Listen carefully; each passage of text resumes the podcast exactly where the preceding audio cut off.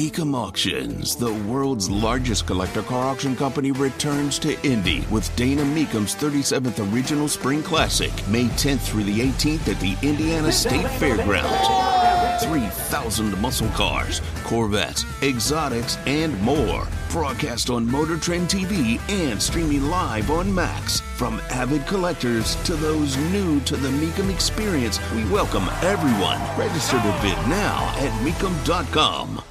So there's this great story from Liam Neeson, the actor. Man's got a unique set of skills. One of them is being honest, it seems. Tony Katz, 93 WIBC. Good morning. Good to be with you. Liam Neeson calling Joy Behar embarrassing. And it's like, who who didn't know that? Everybody knew that. Everybody knew that Joy Behar was embarrassing. He was doing uh, The View, which, look, you're an actor you you you got you got to show up. You got to promote your thing. He's got this series. He's got that movie. You show up. If I got invited on the View, I'd show up. You, you show up. And he's watching from from the green room, and he says he's drinking a cup of tea because that's perfectly how you see Liam Neeson. You know, he can kill you with his thumb, but when he's done, it's it's a cup of Earl Grey. And uh, he's listening to the show um, and the show is talking about gun violence in America. And here's his quote. Uh, and I agree that it's an American problem. It's like, oh no. Oh, Liam. Liam, Liam, Liam. Can we discuss people being beheaded in broad daylight in England just for a moment? But hey, it's not about the whataboutism. We have an issue, but we also have a different society. And I believe we can solve this culturally.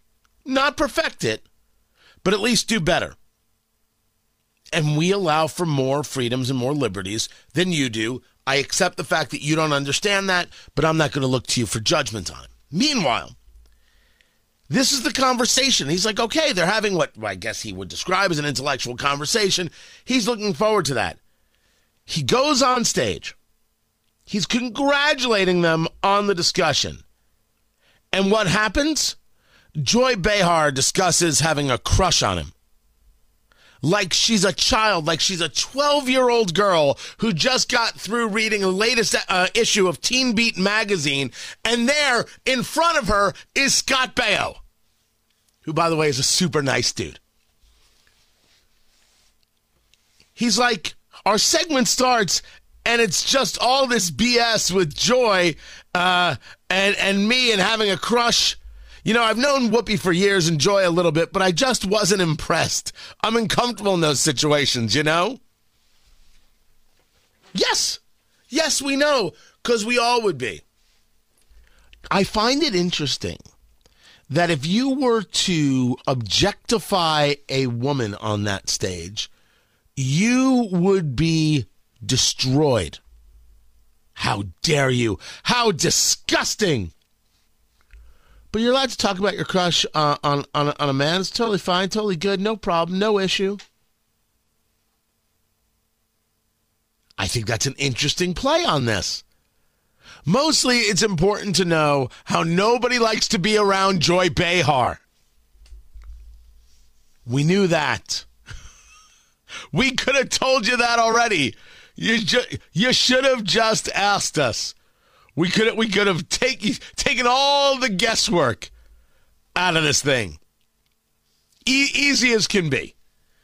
Meanwhile, as we said here, the State of the Union brought acceptance to the stages of grief for the Democratic Party.